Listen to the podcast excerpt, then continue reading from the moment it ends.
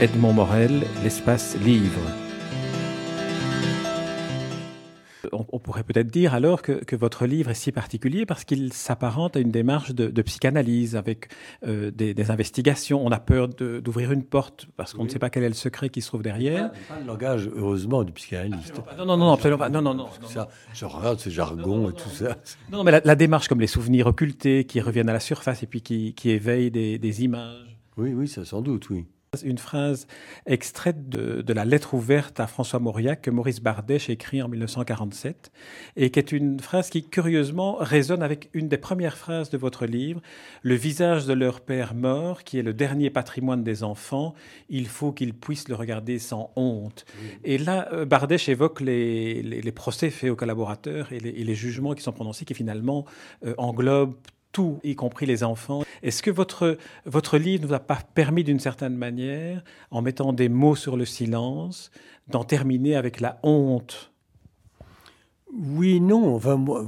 Bien sûr, maintenant, c'est quand même c'est très loin, mais euh, c'est pas la honte, mais je n'ai pas terminé avec le mystère. Je veux dire, c'est ça, ça reste opaque. Je ne comprends pas. Il y a un bon, il y a une chose qui manque, une faille. Parce qu'elle est quand même à la Weimar, sur l'invitation de Goebbels, faire l'éloge de ce monsieur, quand on était l'ami intime de Proust, de Gide, de Malraux, tout ça, qu'on n'est pas du tout tourné vers l'Allemagne et qu'on n'est pas antisémite. Alors, c'est ça. Alors, c'est la fascination de, l'ordre, de, de, l'action, le complexe intellectuel, c'est qui, qui, qui, sont impuissants dans son cabinet à, gratouiller, puis l'action, la, le tribun, tout ça, le chef de parti, mais enfin, c'est comme très puéril pour un homme de son intelligence. C'est... Vous évoquez la rencontre avec Goebbels et le, et le, voyage en Allemagne dans lequel finalement il s'est fait piéger d'une certaine manière. On les a trimballés, on a montré des, on les a fait boire du vin blanc et on les a montré les beautés de l'Allemagne. Et à Weimar, c'était comme à 10 km de Buchenwald. On ne le savait pas, mais enfin, mais d'un autre côté, dans les textes qu'il écrit sur, euh, pour relater cette rencontre avec Goebbels, il dit Goebbels a une apparence maritime ou quelque chose comme ça. Ah, est-ce qu'il se fout de lui? Moi, j'ai l'impression qu'il se foutait de lui, mais les gens me disent non. Ils disent Goebbels a des yeux maritimes, je sais pas, une chose comme ça. je, ne sais pas. Moi, je vois un double langage, une espèce d'ironie. Pour Doriot aussi, le compare à Socrate. Alors quand même, enfin, mon père était hyper cultivé, il avait une formation philosophique, il savait qu'il était Socrate quand même. Comparer Doriot à Socrate, c'est je me dis, il, se moque de lui. En plus, comme il maîtrisait quand même la langue aussi, et, donc il ne pouvait pas écrire maritime s'il n'y avait pas cette, Non, mon père était élève de Bergson, était, philosophe de, formation, de Bergson dont il a fait l'éloge public en 41, qui était interdit par les Allemands, philosophe juif. Et c'est le seul collabo qui a écrit trois articles sur, sur Bergson en disant que c'est un grand philosophe. C'est ça qui est très curieux, oui. Dominique Fernandez, nous, arrivons au terme de, cet entretien. Je voudrais vous en remercier et puis vous remercier pour ce livre que je ne parviens toujours pas à classer dans un rayonnage de bibliothèque et qui fera peut-être à cet égard le, le, cauchemar des bibliothécaires, mais qui est un livre qu'il faut absolument lire.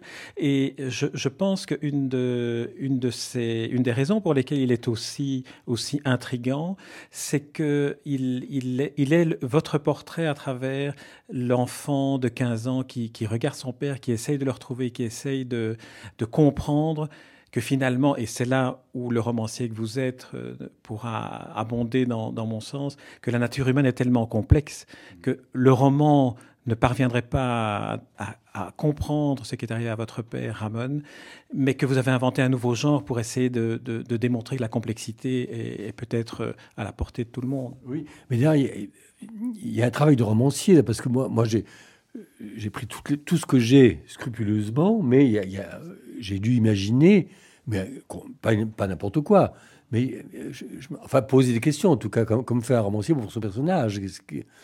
Il y a tellement de parts d'ombre dans cette vie, dans ces choix, que le, il faut de l'imagination aussi pour, pour, comprendre. Parce que le, pur historien, lui, veut que tout soit prouvé, établi. Et là, il on n'a pas de preuves, on n'a rien, donc il faut un autre, un autre système. On a les textes que votre père a écrits, on a tous ces écrits à partir desquels vous travaillez. Tous les articles, les carnets de ma mère, etc., les, les, lettres d'amis, enfin, puis j'ai lu les historiens de l'époque, tout ça, évidemment, je me suis renseigné à fond. Tout ce qu'on peut savoir, je crois, est dans ce livre. Il y a peut-être des choses qui vont qui vont ressortir après, mais à ma connaissance. euh, mais il y, y a des jointures qui sont de, enfin beaucoup qui sont de moi parce que parce que tout d'un coup, c'est tellement aberrant comme conduite qu'il faut bien suppléer par l'imagination à, à- à une chose qui n'a qui n'a- qui n'a pas de sens en soi. Quelle a été la, la réaction de votre sœur Irène à la lecture du livre? Alors, je lui ai fait lire le, ma- le manuscrit, évidemment, il y a un an, et elle, approuve ma, ma thèse générale, c'est que c'est la faillite du mariage qui a quand même le, le mo- le moteur. Et elle m'a, elle m'a dit des, elle m'a dit des choses très précieuses parce qu'elle était une sœur aînée, donc elle était beaucoup plus mûre en plus comme fille que moi, donc elle a eu des conversations avec mon père que moi j'ai jamais eu. Et surtout le, témoignage d'Edmond Michelet qui est capital. Edmond Michelet qui est le premier résistant de France parce, que- parce que le 17 juin il, refuse l'armistice et après il a, il a été vous savez, un an et demi à Dachau. Il a failli mourir, évidemment. Il est revenu, il a été ministre de De Gaulle. Enfin, c'était un grand, grand, grand résistant. Il a rencontré ma sœur en 47, donc encore à chaud. Il a dit, mademoiselle, vous savez, votre père, c'était pour, pour moi une lumière intellectuelle, j'ai écouté chroniques. Il, n'a pas fait allusion à la politique. Pour lui, il était resté l'homme de Molière, de Proust, de Balzac. Et ça, c'est même très, très beau, je trouve. De Michelet, qui est insoupçonnable. Enfin, c'est vraiment le- donc pour lui, il ne voulait même pas connaître. Il voulait, c'était un dérapage, mais l'image qui, lui- qui restait, c'est celle du grand intellectuel. Est-ce qu'on pourrait rapprocher l'attitude de, Michelet par rapport à- aux souvenirs qu'il gardait de votre père, de, de, dont on pourrait ne, retenir finalement que les romans et puis gommer les pamphlets, comme si ça avait été une, chute dans une faille ou pas? Oui, mais alors Céline, c'est pire, parce que c'est vraiment épouvantable, les livres antisémites. L'école des cadavres, le baguette pour massacre, c'est vraiment... Je me dis, tu fou, Céline, c'est un autre cas, hein, parce que tu un génie romanesque, c'est deux premiers romans, mais vraiment... Ceci dit, il n'a dénoncé personne, hein, c'est pas, du tout- c'est pas du tout, il n'aurait pas tué une mouche, Céline. Mais quand même, c'est tellement ordurier, c'est tellement... C'est insupportable aujourd'hui, c'est, un peu différent. Eh bien, euh, Dominique Fernandez, nous allons vraiment terminer cet entretien maintenant. Je vous remercie encore pour euh, l'entretien et pour le, le roman qui est vraiment très très beau et qui permettra aussi d'aller à la découverte des, des livres de votre père.